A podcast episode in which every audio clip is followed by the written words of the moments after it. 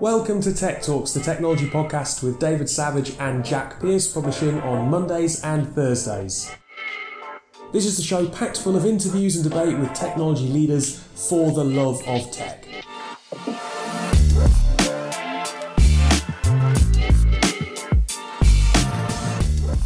Coming up on today's show, we are joined by Rachel Collicutt. She is the C E O of Dot Everyone. But before that, hi Jack, and hello again, Sian. Hello, how are you this, doing? This is becoming quite a regular thing. I know, I like it. Um, so look, there's there's an elephant in the room. There's one news story from yesterday that I think we just need to mention first, right? And uh, is it get it out of the way. Arsenal's chief scout's going to leave? No, no, it's the fact there's going to be another Ghostbusters movie. Oh! Is that? Um... What, what's the reboot going to be this time that no. makes everyone up in arms? No, so this this is Jason Jason, Jason Reitman, Ivan Reitman's son, is directing it. Oh. It's ignoring the all-female reboot from, what, twenty seventeen?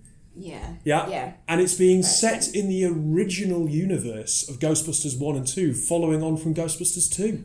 We are now in an age where the only successful films have an existing fan base already. Yeah. Every every big film now is either a remake or in the same universe. We're, we're, we're lacking creativity. Marvel is to blame. How much can we bleed this idea dry? Exactly. How I mean, much more money is in it? Don't get me wrong, I bloody love Marvel and Star yeah. Wars and all the rest of it, but the best film I've seen, well, I suppose the best film of the sort of circuit of films, season of films, was The Favourite, which I talked about last week. Yeah. Which is, I suppose you could say it has an existing fan base in that it's based on Queen Anne in the late seventeenth century. So, I you know, suppose, I suppose that's possibly tapping into the success of, of period royal dramas yeah, like The Crown. Downton Abbeys and such, yeah. But really dark humour. It's really good, really good. I saw BlacKkKlansman over the weekend. Oh, it's hilarious, isn't it? That is well worth a watch, and not set in the Marvel Cinematic no. Universe. How good is Adam nice. Driver in it?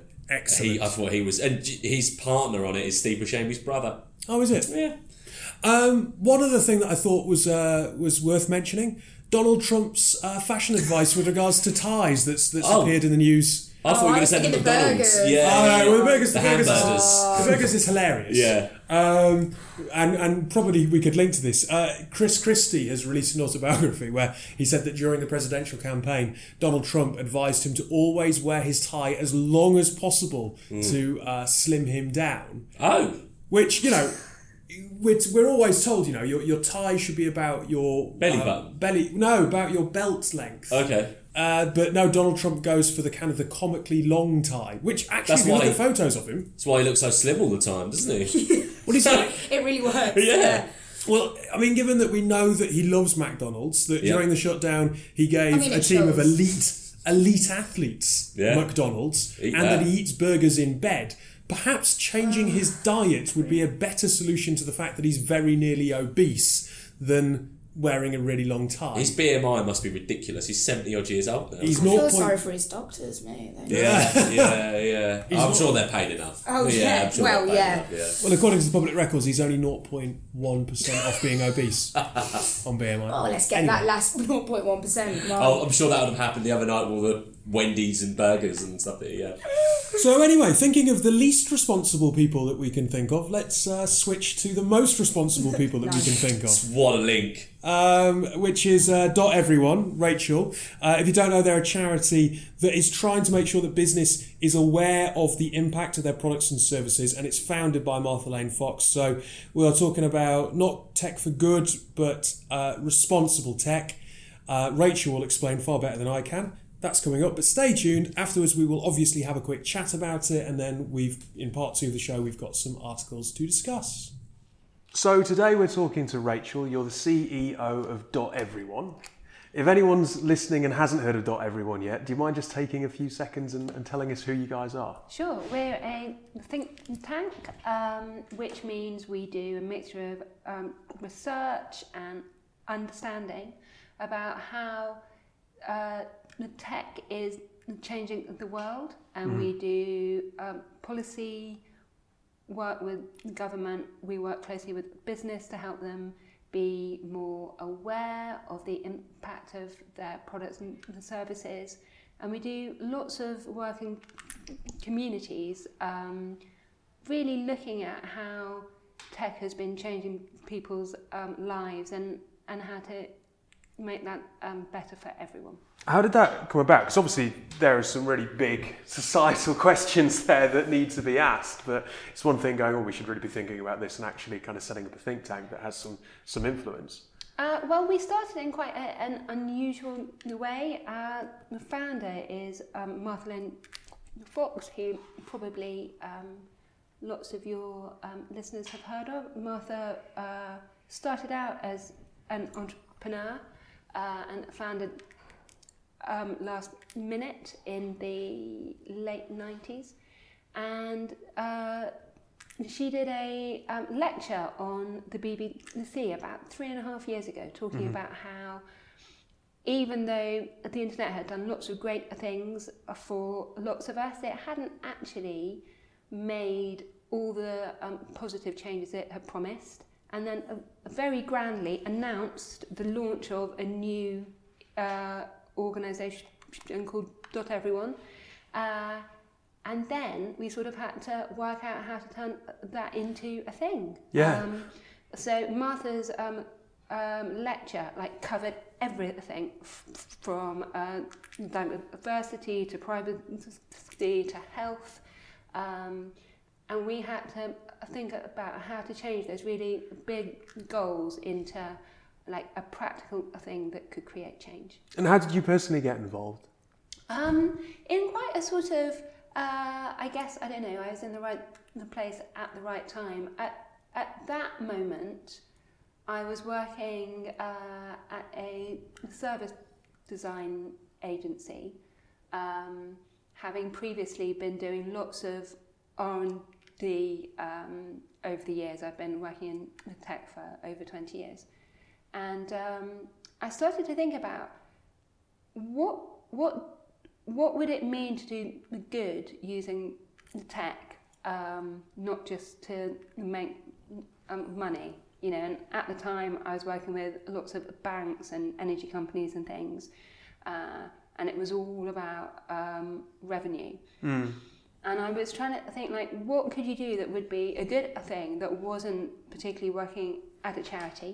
Uh, I started talking to Martha, and we, um, you know, I was lucky enough to be around quite early on in her, her thinking, so not not an like uh, particularly exciting uh, story, I'm afraid. Well, I don't think I, I don't, I don't think I'd agree with that necessarily. I mean, but, yeah. Plenty of different kind of experience from different yeah. from different areas. It's interesting though listening to you talk, because you talk a lot about doing good, positive change. And one of the mistakes I made when we first talked was kind of going, oh, you know, tech for good. We we have a lot of people on the podcast who are tech for good. And you very quickly went, this isn't quite tech for good. This is more about responsible tech and why that's needed. Yeah. I suppose that's an interesting distinction just to make and understand why. Yeah, yeah. I mean, I suppose ultimately what I'm more interested in is how can the, the tech that everybody um, uses be better f- for all of us. When you think of the tech for good, that that's really kind of solving big issues like mm.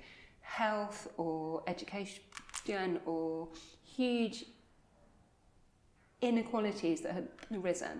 And meanwhile, um, there was a lot of optimism, I think, in the uh, in the early days of the internet that this would be a, something that was about Uh, joining people up, opening things up, being more democratic, um, kind of changing the power systems that were there. And actually the thing that's happened is that it's the, the same old. Like mm. the people who tend to get the most out of, of tech are the people who are getting the um, most out of life. And I guess the things that we would like to see are some of that original optimism really turning into good things that are, are kind of changing all of our lives in um, positive ways.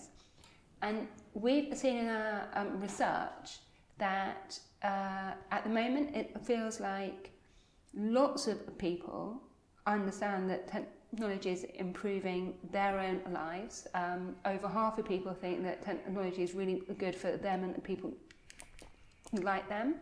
but only twelve percent of people think it's good for a society as a whole.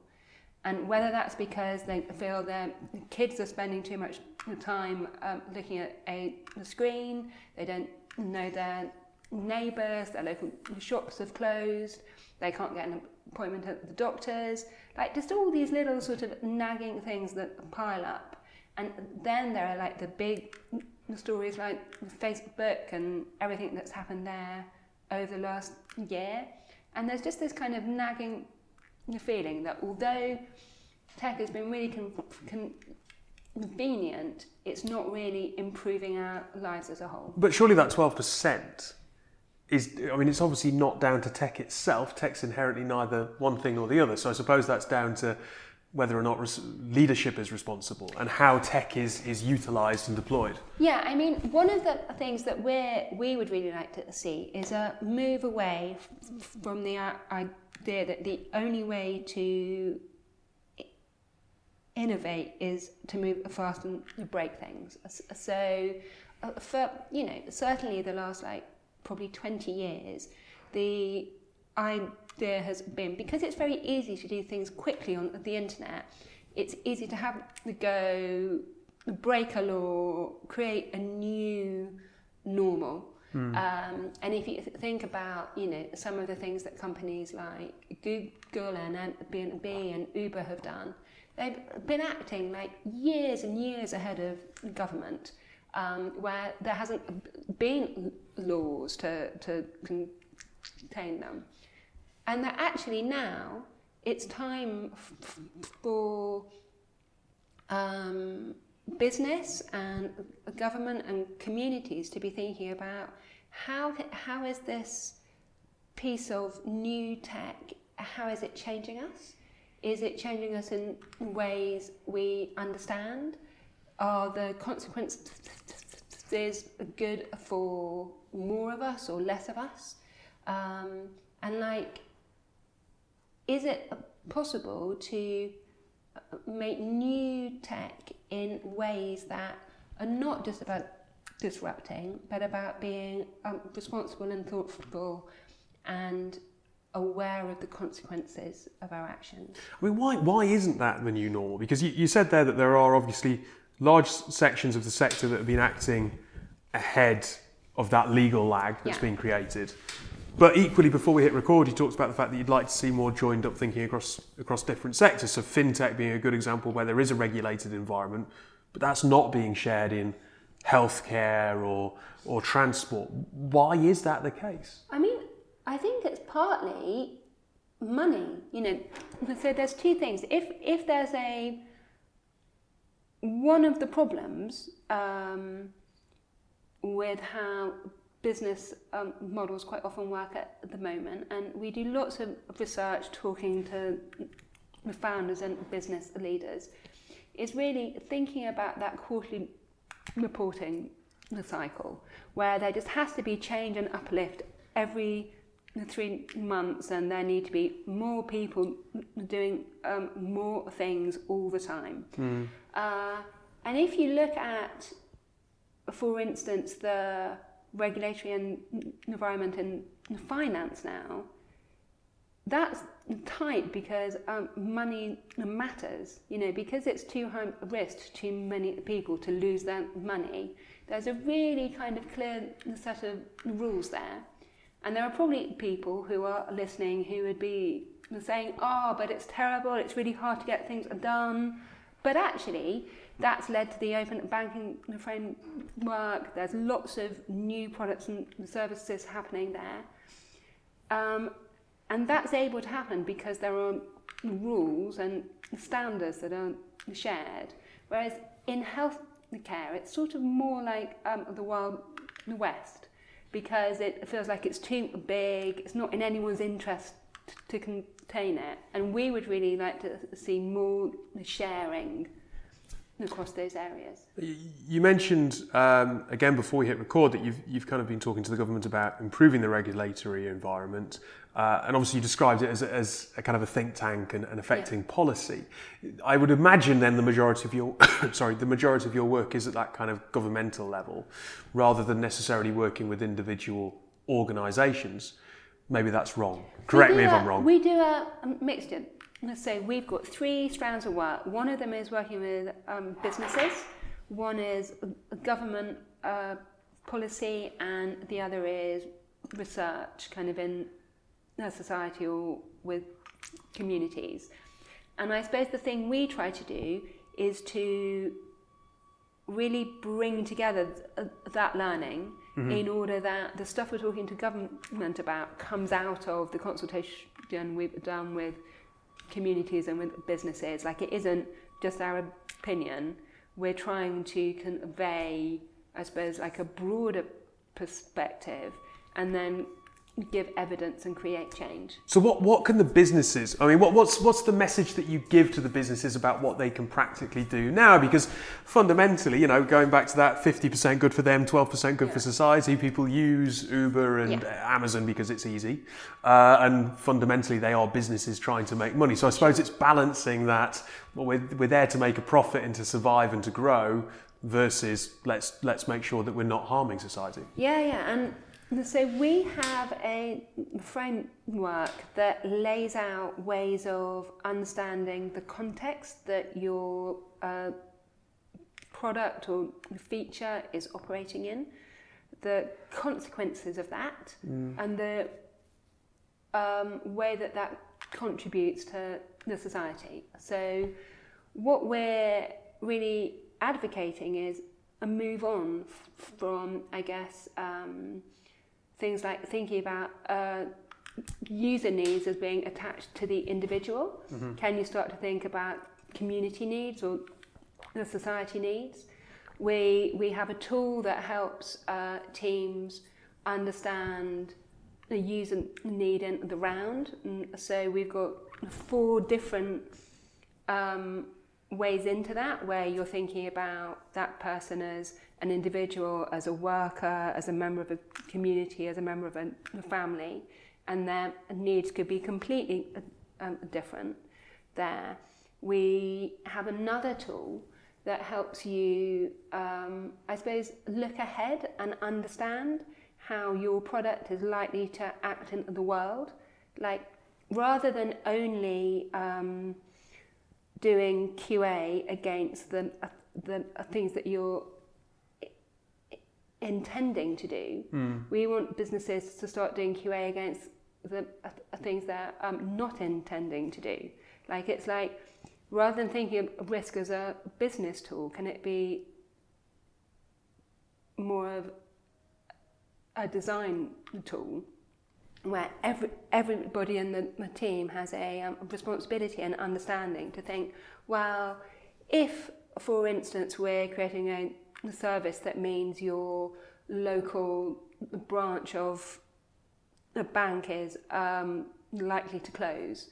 What is the impact of that on the community? How can we um, mitigate that? What are the other things to do? Or is that okay? And we're trying to get businesses to, I suppose, be really clear on the values, and we totally understand that not everyone is trying to create a positive change. But what if you came out of it at least um, ethically neutral, I guess?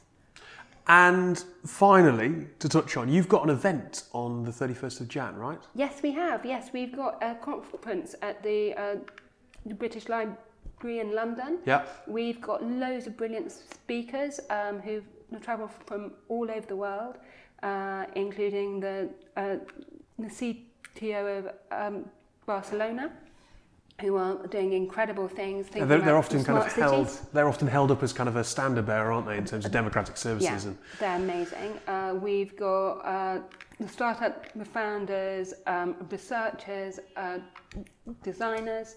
Um, it's yeah, uh, January the thirty-first. We've got a few tickets left, mm-hmm. um, not loads, but it'd be great to see your um, listeners there. Where um, where would they get them? Uh, on your website, I'd assume. Yes, yeah, which is dot everyone dot org dot U K. dot everyone dot org dot U K. Cool, and that's thirty-first. Is it evening or daytime? Uh, all day. All day. All day. Perfect. So it starts at half nine till five, and then we have drinks in the evening as well. Well, look, I hope that goes well. Brilliant, thank you. Uh, thank you very much for spending some time and, and, and chatting through this, because it is, I think people are beginning to wake up to the fact that tech needs to have more of a positive impact on people's lives. So it's really exciting to hear a company that's, or probably not a company, a, a, a policy. Yeah. yeah, there we go. Uh, affecting that change, and uh, fingers crossed it does go well over the year ahead. Lovely, thanks a lot. I don't know who wants to dive in first, but the fact that only twelve percent of people thinks that tech is doing good for society is a rather alarming stat. That doesn't surprise me, because uh, as someone working in tech that has a little bit more of an idea, I wouldn't say that much of an idea, but uh, I'm more engaged with it. Um, I know a bit more about the ins and outs and the ethics and, and things like that, whereas from the outside, people people that aren't really as engaged or um, un- understand as much, they're just seeing the surface level um, problems that social media are creating. They're seeing their kids um, on iPads all yeah, the time, yeah. Which yeah. which Rachel does allude to. They're seeing the way, yeah, that you know, yeah. tech takes away from like actual human communication, the way the robot's going to take over the jobs. There's all these like hyperbolic, um, you know, dystopian dystopian scenarios that um, is. Is is definitely the case. Yeah, but the other side is never given as much, because it, obviously it's not. It's, we're really interested in, in morbid, uh, I think morbid whilst, ends. Whilst we can get terribly carried away with the dystopian fantasy style of what's going to happen Black due to robots, I like that she does also ground it in the that kind of reality of, well, if your local bank closes, what are the consequences to, to, yeah. to a local community? And, you know, I, I think the high street, if you look at the high street and the shutting down of high streets due to the impact of online retail and what that means for town centres, and then crime figures in town centres because people are hanging around, and it's, yeah. it's that kind of stuff actually that is much more grounded in day-to-day is, reality of people's lives. That is definitely people only looking through the keyhole, isn't yeah. it? You know, that is... And I, and I understand that entirely. Yeah. I understand why people would think that. You know, if you're of a generation where you read the newspaper and that was it, and you were out talking to your neighbour asking for a spoonful of sugar and all that jazz, then I get where you're coming from. To help the medicine go down? Well, you know, like, ah, oh, lend me some sugar, I am your neighbour, to right. quote Andre three thousand. Um, but, like, I understand the, the, the, the baby boomers, for example, and not all of them, obviously. I don't want to generalise them all, but I understand why they would think that, whereas if they were to ask maybe millennials and Gen Zs, we would probably see that percentage be a lot higher, because yeah, yeah. I mean, there's three people in this room and we all think tech is doing more good than harm, right? Yes. So I think w- whilst their research is incredible, that sample pool might not necessarily be the most reflective. And also, when you're asking about tech, often people want the flashy, yeah. innovative, yeah. like super cool, interesting things, where they're not realising that tech is doing good in like the mundane, yeah. mm-hmm. um, everyday kind of things, and they're, it's yeah, it's it's helping in the more subtle, like unreported ways, because it's just yeah. not as exciting, not sexy. Yeah, but people seem to think, like, especially like one of the things I always seem to hear is like, well, we haven't got any hoverboards yet. Like that seems to be like the pinnacle of technology for a lot of people. And could like, you imagine a hoverboard around Oxford Circus? That is already a death trap. Like we don't sorry. need, Stone. we don't need people hovering above the ground on death skateboards. It's just not, like... Death skateboards. I like. I that. don't think that's that's not the marketing campaign that will yeah. work for them. Yeah. Yeah, maybe don't hire me for people that. Are going around on deaf scooters at the moment. I mean, we know how I feel about people on scooters anyway. what what I what I particularly liked is that there here it emerges an argument for regulation, right? Mm. Thinking of the dreaded B word, one of the critiques of yesterday's vote is that we just know what Parliament is not for, right? But we yeah. don't know what the positives represented are. Represented the views of the country. Right? But again, with regulation, we often talk about regulation. We go, we need regulation because... there are excesses in the tech industry, but we don't say, well, what's the positive yeah. argument for regulation? I think it's really interesting that she was talking about the fact that in, in fintech, yeah, I was gonna say this. Because you have regulation, you therefore force uh, innovative organisations to work together to share ideas mm-hmm. and therefore find a way forward mm-hmm. that is more positive for the sector as a whole, as opposed to possibly health tech, where it's a bit more of the, she describes it as Wild West, yeah. and therefore without that regulation things can go unchecked and can have negative consequences. That is the first time that actually I've been able to kind of realise a positive yeah, argument for yeah. regulation. And I mean, but I think for me, I try to strip that back and be like, think like, well, why is fintech the example, uh, fintech the example of where regulation and tech are working really well?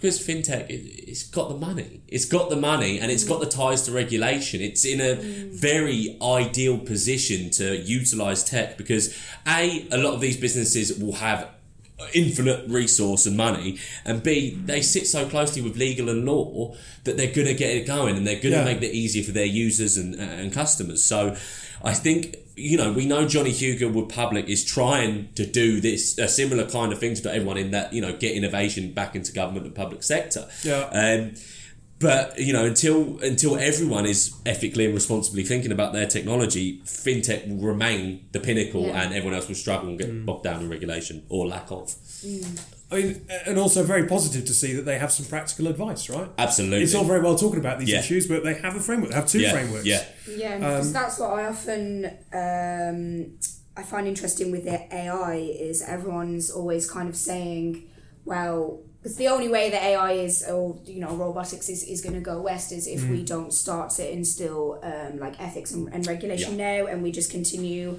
um, building them with human bias, and we're not actually controlling the output. We're just letting, you know, everyone just create it. That's where we're going to have a problem. Mm. So everyone agrees with that, but like you said, there's no actual.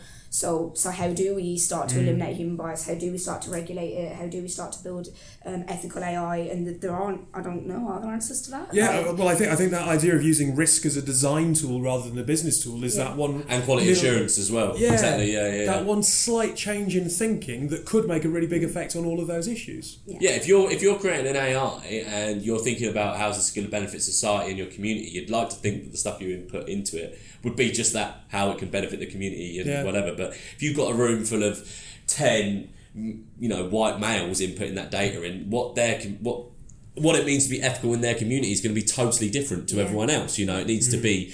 We've said this before. It needs to be a diverse pool of people creating A I in order yeah. to for it to remain and unbiased. I, th- I think that goes back to um, an interesting point that that she made. Um, that that really like stuck in my head, where she said that people get the same amount of tech they get out of life, and um, yeah. I think yeah, it, it is. really important to like check your privilege with mm. tech and realise that just because it's useful for us doesn't mean it's accessible for everyone, mm. um, um, especially with, you know, people with disabilities. Um, often they're completely shut out from so much yeah, tech, yeah. so they just they just can't use it. So I think yeah that idea of responsible tech being being something that everybody is made for everybody, it's not just made for this kind of tech savvy um, it's, it's elite pretty- or whatever.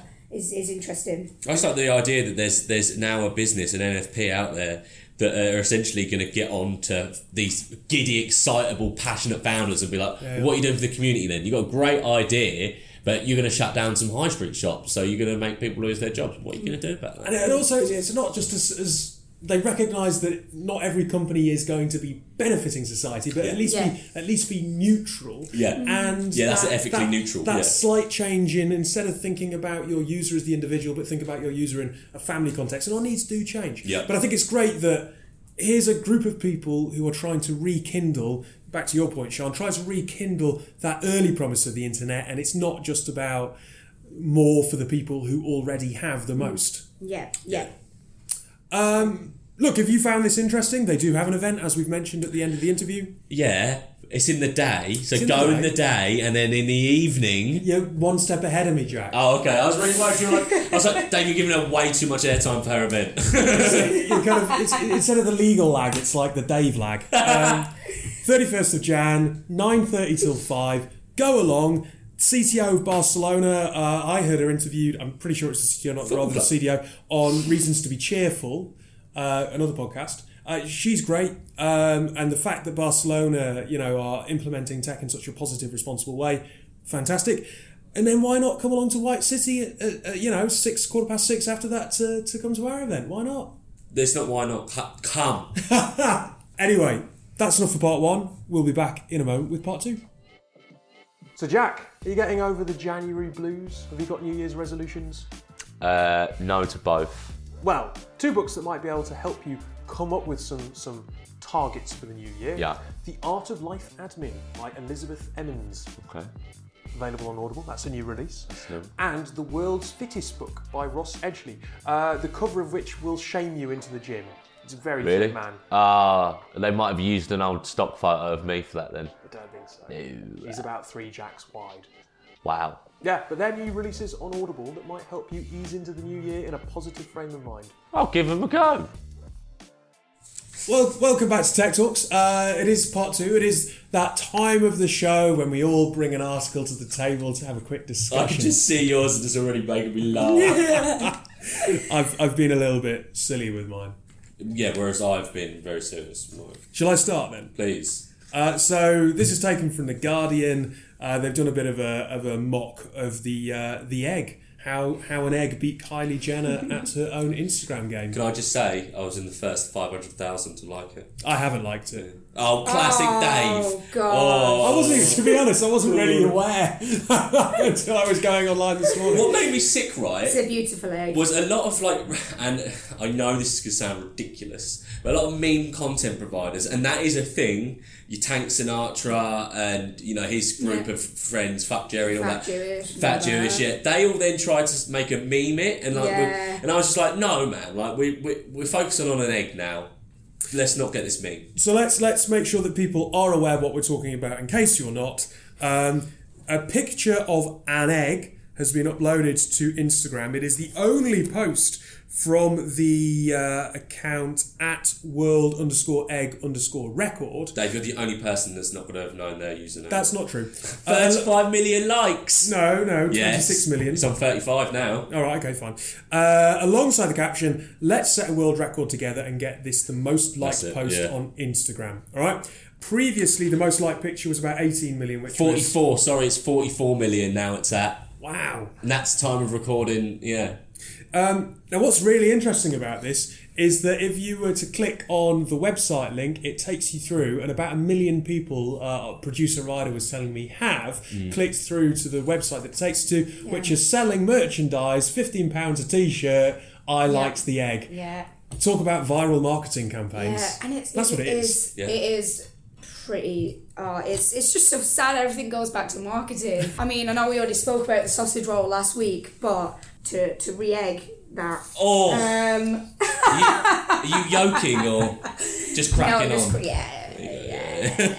Right, let's um, hatch this point, shall we? Um, so, but they have, like, every time my friend's gone to buy one, they have a sign saying they're all sold out. Yeah. Um, and then um, I was like, oh, that's really great. It means, you know, they're selling loads. And it's like, no, they actually put out less. Well, this is just, you know, so, the thing they put out less, so they're all sold out. So then people tweet about them never being there, and then it's like, oh, they're really popular. It's like, oh, it's just so sad. Everything just goes back to a marketing campaign. So a couple of customers have literally put all their eggs in their basket. Yeah. Have you seen that there's a um, there's been a copycat? World underscore record underscore egg's mother, uh, which is just chicken. A picture of a chicken, yeah. but it must be clucking infuriating because it's only had seventeen likes. Mother clucker. Oh. Anyway, who else has an article? Yeah, no, I mean, I, I could talk about that egg all day, to be honest with you. Um, mine's a little bit different. Well, not different, but in the fact that I've brought something quite... No, it's not serious, but uh, it's from the B B C, Dave Lee, the North America technology reporter. Right. YouTube has banned dangerous or harmful prank videos. Um, that comes as that's, a result... That's banning half of YouTube, isn't yeah, it? Yeah, the fun part as well. Um, that's that's as a result of people doing the Bird Box challenge... Uh, which is basically doing stuff blindfolded.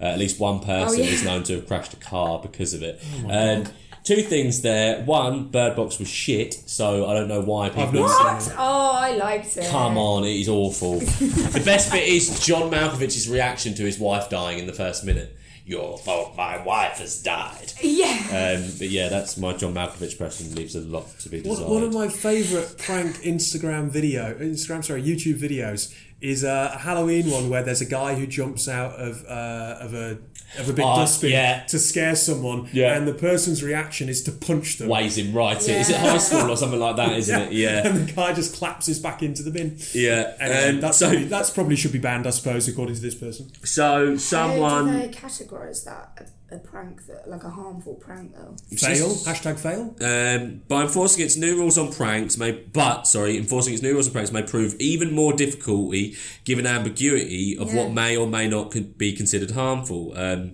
YouTube is home to many beloved viral challenges and pranks. That said, we've always had policies to make sure what's funny doesn't cross the line. Who the fuck are they to say if it's funny? Look, let, or let, I mean, let, they definitely have. Let, let's be honest. Yeah, yeah. Yeah. We all sit there and laugh that you've been framed. Yeah. Yeah, I still do. Children yeah. falling over is just like oh, my favorite. Anyone falling over. Oh, don't. It's just, kind of that, just something that, about when babies kind of just like teeter forward and like fall on their stu- face. Stupid just, dumb baby. They can't even walk properly. Yeah. Act your age. Um, no, that's a shame that they're trying to ban them. Well, I think it's at least it's being born out of, you know, trying to look yeah. after people. But I just think this kind of, to me, shows the um, whoever's in charge of making decisions shows how out of touch they are. Yeah. Um, and just on being out of touch, can we just all take a minute to slag off anybody who has a problem with the Gillette advert? Yes. I have not seen oh this much controversy God. since Greg's last week. Yeah. But have you watched? Have you seen the advert? No, it's, it's incredible. It's not an offensive advert. No, no, oh it's an gosh. incredible advert. It's basically uh, encouraging men to stop acting like dickheads. You know, to stop sexually assaulting people, yeah. stop harassing people. Yeah. And a load of people have gone, oh, who the fuck would you let to tell us? Oh, I want to keep harassing women. What do you mean? This is threatening exactly. my masculinity. Exactly. I wanna... One one tweet that I saw was bloody brilliant. He said, um, I am super masculine and I will never be using Gillette again. And then a woman commented back to him saying, I totally agree with you here. I'm never using Gillette to shave my legs again. And I just think, you are toxic human beings. Yeah. Why would we not strive for a better society yeah. whereby men aren't constantly sexually yeah. assaulting women? Yeah. It yeah. would be nice. Because it always goes back to, because um, obviously not, not all men were, were um, just completely outraged by it, but it all goes back to them. To some men feeling so attacked by people telling them to not assault and rape and harass. Like, it's my right! Yeah, I just don't get it, because that wasn't the whole purpose of the ad. Nope. It was also it was also saying, you know, it's okay to cry, like you don't have yeah. to bully all your mates, you don't have to like take the piss out of each other all the time, you can actually Which? look after each other, you know, you can be better people. Um, be better humans. By better humans, yeah. yeah like it's, yeah, well, we're and, not and, saying anything, they're terrible. Anything that that... that tells men to be more vulnerable and show their emotional side is a good thing with the with yeah. the rates of male, yeah. young male suicide. Yeah, exactly, exactly, exactly. And also, and, and the reaction to it of of um, how being being open and, and you know just just more thoughtful in your actions makes you less of a man in some people's eyes. That just mm. that just epitomises toxic masculinity, but also. Oh my God, women have been told for years and years and years and years how we need this product and that product and this thing to make us better. Um, you know, buy this thing because your you, your face looks like shit. You're looking old. Um, all of this, yeah. you know, yeah, don't don't like those wrinkles because yeah. they'll never get old. How dare you get old? So this is like, yeah, okay, advertising in general is just... Um, trying to play on your insecurities, so just relax. It's the first time you've been called out in an advert. Like maybe yeah. just listen to it, try and actually understand what it's saying to you, and not just instantly jump on this. Oh, everyone hates men bandwagon. Sean, do you have yes. an article to share? Yes, and I'm going to continue on this feminist rant. So do it. Enjoy. No, uh, I just thought this was really interesting because um, the. First of all, the headline grabbed me because it had robotic dildo in the title. Oh, my but, favourite kind of dildo. But basically, so there was a robotic um, like massager, vibrator, I don't know what you want to call it, um, but it was banned from showcasing at C E S. We were talking about this on the last yeah. episode. Yeah, yeah. And I just thought it was mad. a, year, a year before, we had bionic male sex dolls. Yeah. A year later, we've got a couple of funky new dildos. Yeah. And everyone's up in arms. And not even that, they also, they didn't just have that sex robot, they also actually had a V R porn. Yeah.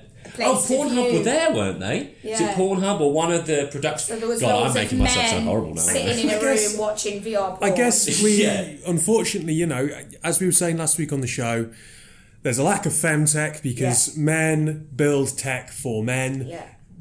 Typically speaking...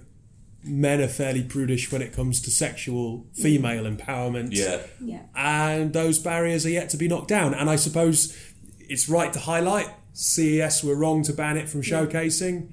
Yeah. And the only way that it's going to change is if more women enter the technology industry and are involved, yeah. as Doctor Hannah Allen was yeah, saying yeah, last yeah. week, at the creativity, at the, at the conceptual stage of, yeah. of creativity, then you'll begin to see more tech being built for women in all of its forms. Yeah.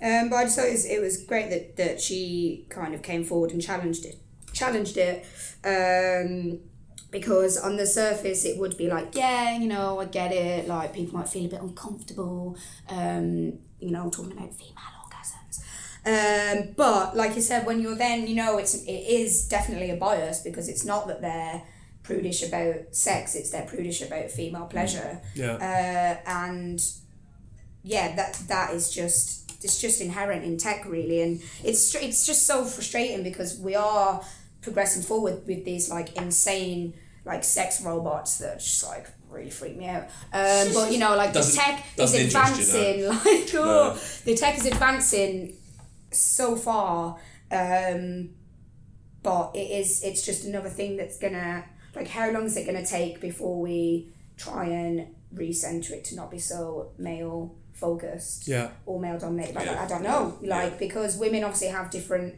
Men and women have different things that they they'd want from from like sex tech, um, and this is just obviously going to discourage women I mean, from wanting countdown time of from wanting to to build anything in that space, because they're just like, well, what's the point? I can't even win an award. That's let's face it, well, I can't even showcase it. Yeah, at the like, biggest product event of the year. Yeah. Let's yeah. face it though, it, with with V R and A I and sex inevitably being at the centre of some innovation. The conversations that we've had for, about video games for the God knows how many years are going to switch to conversations about yeah. what we should should and should. It's almost like Westworld, isn't it? Yeah. Should we really be going around killing things for pleasure just because we can and doing whatever? Well, I suppose the argument with Westworld was it was more well as you. I, I don't want to ruin season two for you, so I'll just yeah, I haven't watched any of it yet. Yeah, oh, it's so good. Season two is a bit confusing, but it's really good. But I mean, from my point of view, I mean, who cares? Like, honestly, if you want to get a cucumber and pleasure yourself with that, or you want to get a fancy tech dildo and pleasure yourself with that, I couldn't give a toss what you yeah. get up to in your yeah. own bedroom. Yeah. So I think, I think what might be what might be very interesting, right, is is when you do have that first person perspective on V R and sex, because um, there was an update of Grand Theft Auto. I was a stupid teenager who used to love Grand Theft Auto. No, for going I still around, do, yeah, by the way. Killing, I still play it. Killing people yeah, yeah. For, for a laugh and whatever else. Did it Did it make me more violent in society? No. No. Nope. Right, but you could have those scenes where you picked up prostitutes and killed yeah. them and robbed them, right? Yeah. They updated it so that was in the first person. And it was only when they updated oh it into yeah. the first person that people started to complain. And I think it's fine yeah. if you disassociate yourself yeah. into a third person perspective and you look at it oh, as a video game, whatever. Yeah. It's Can very I, different to thinking that that's something that's happening and you're looking at it. And that, that I, I guess, sorry, I'm just probably horribly inarticulate, but how we how we relate to it and how we perceive could filter into the regulation of some of that tech in sex mm. and whatever else and mm. A I. I mean, G T A's a funny one. Uh, Rockstar Games as, as a business are too. Um, I mean, we spoke about a year ago about how people are using G T A V R to learn how to drive buses and things like that, um, which is really weird. Yeah, they're using like the immersive technology in their maps to do it or whatever. But for me, I saw a really funny thing the other day. In every other video game, right, every other game you've ever played that's free world, you will save the game so you don't lose your progress, and then you go out and you just slaughter people for a laugh. A lot of people do that. In G T A, you slaughter people for a laugh. So what do you do?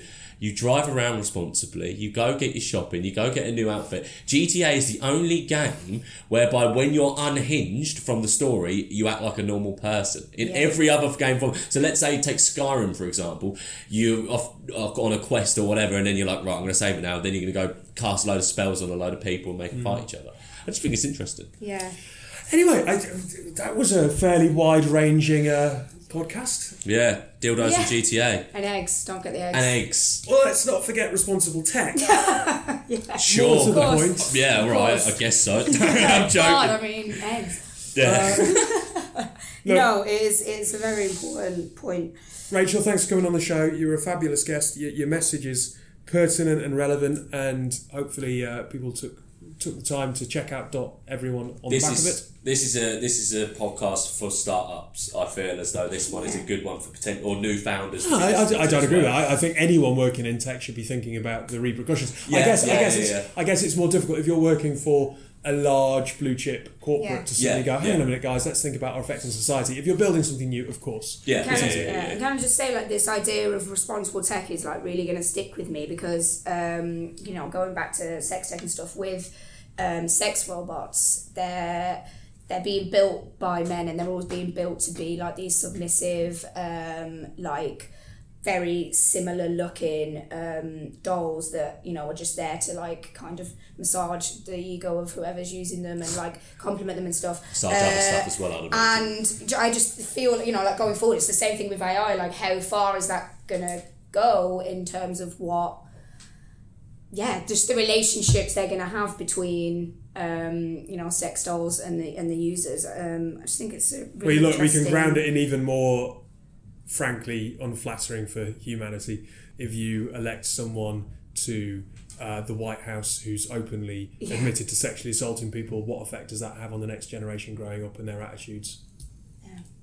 Grab the right. What a downer! Anyway, um, what a way to be. Well, hopefully it'll be a revelation. There we go. Uh, there we go. Let's bring it up at the end. Um, we will talk to you again next week. Sean, thanks for joining us. You're welcome. Uh, Jack, thanks for your time. Always. We'll speak to you soon.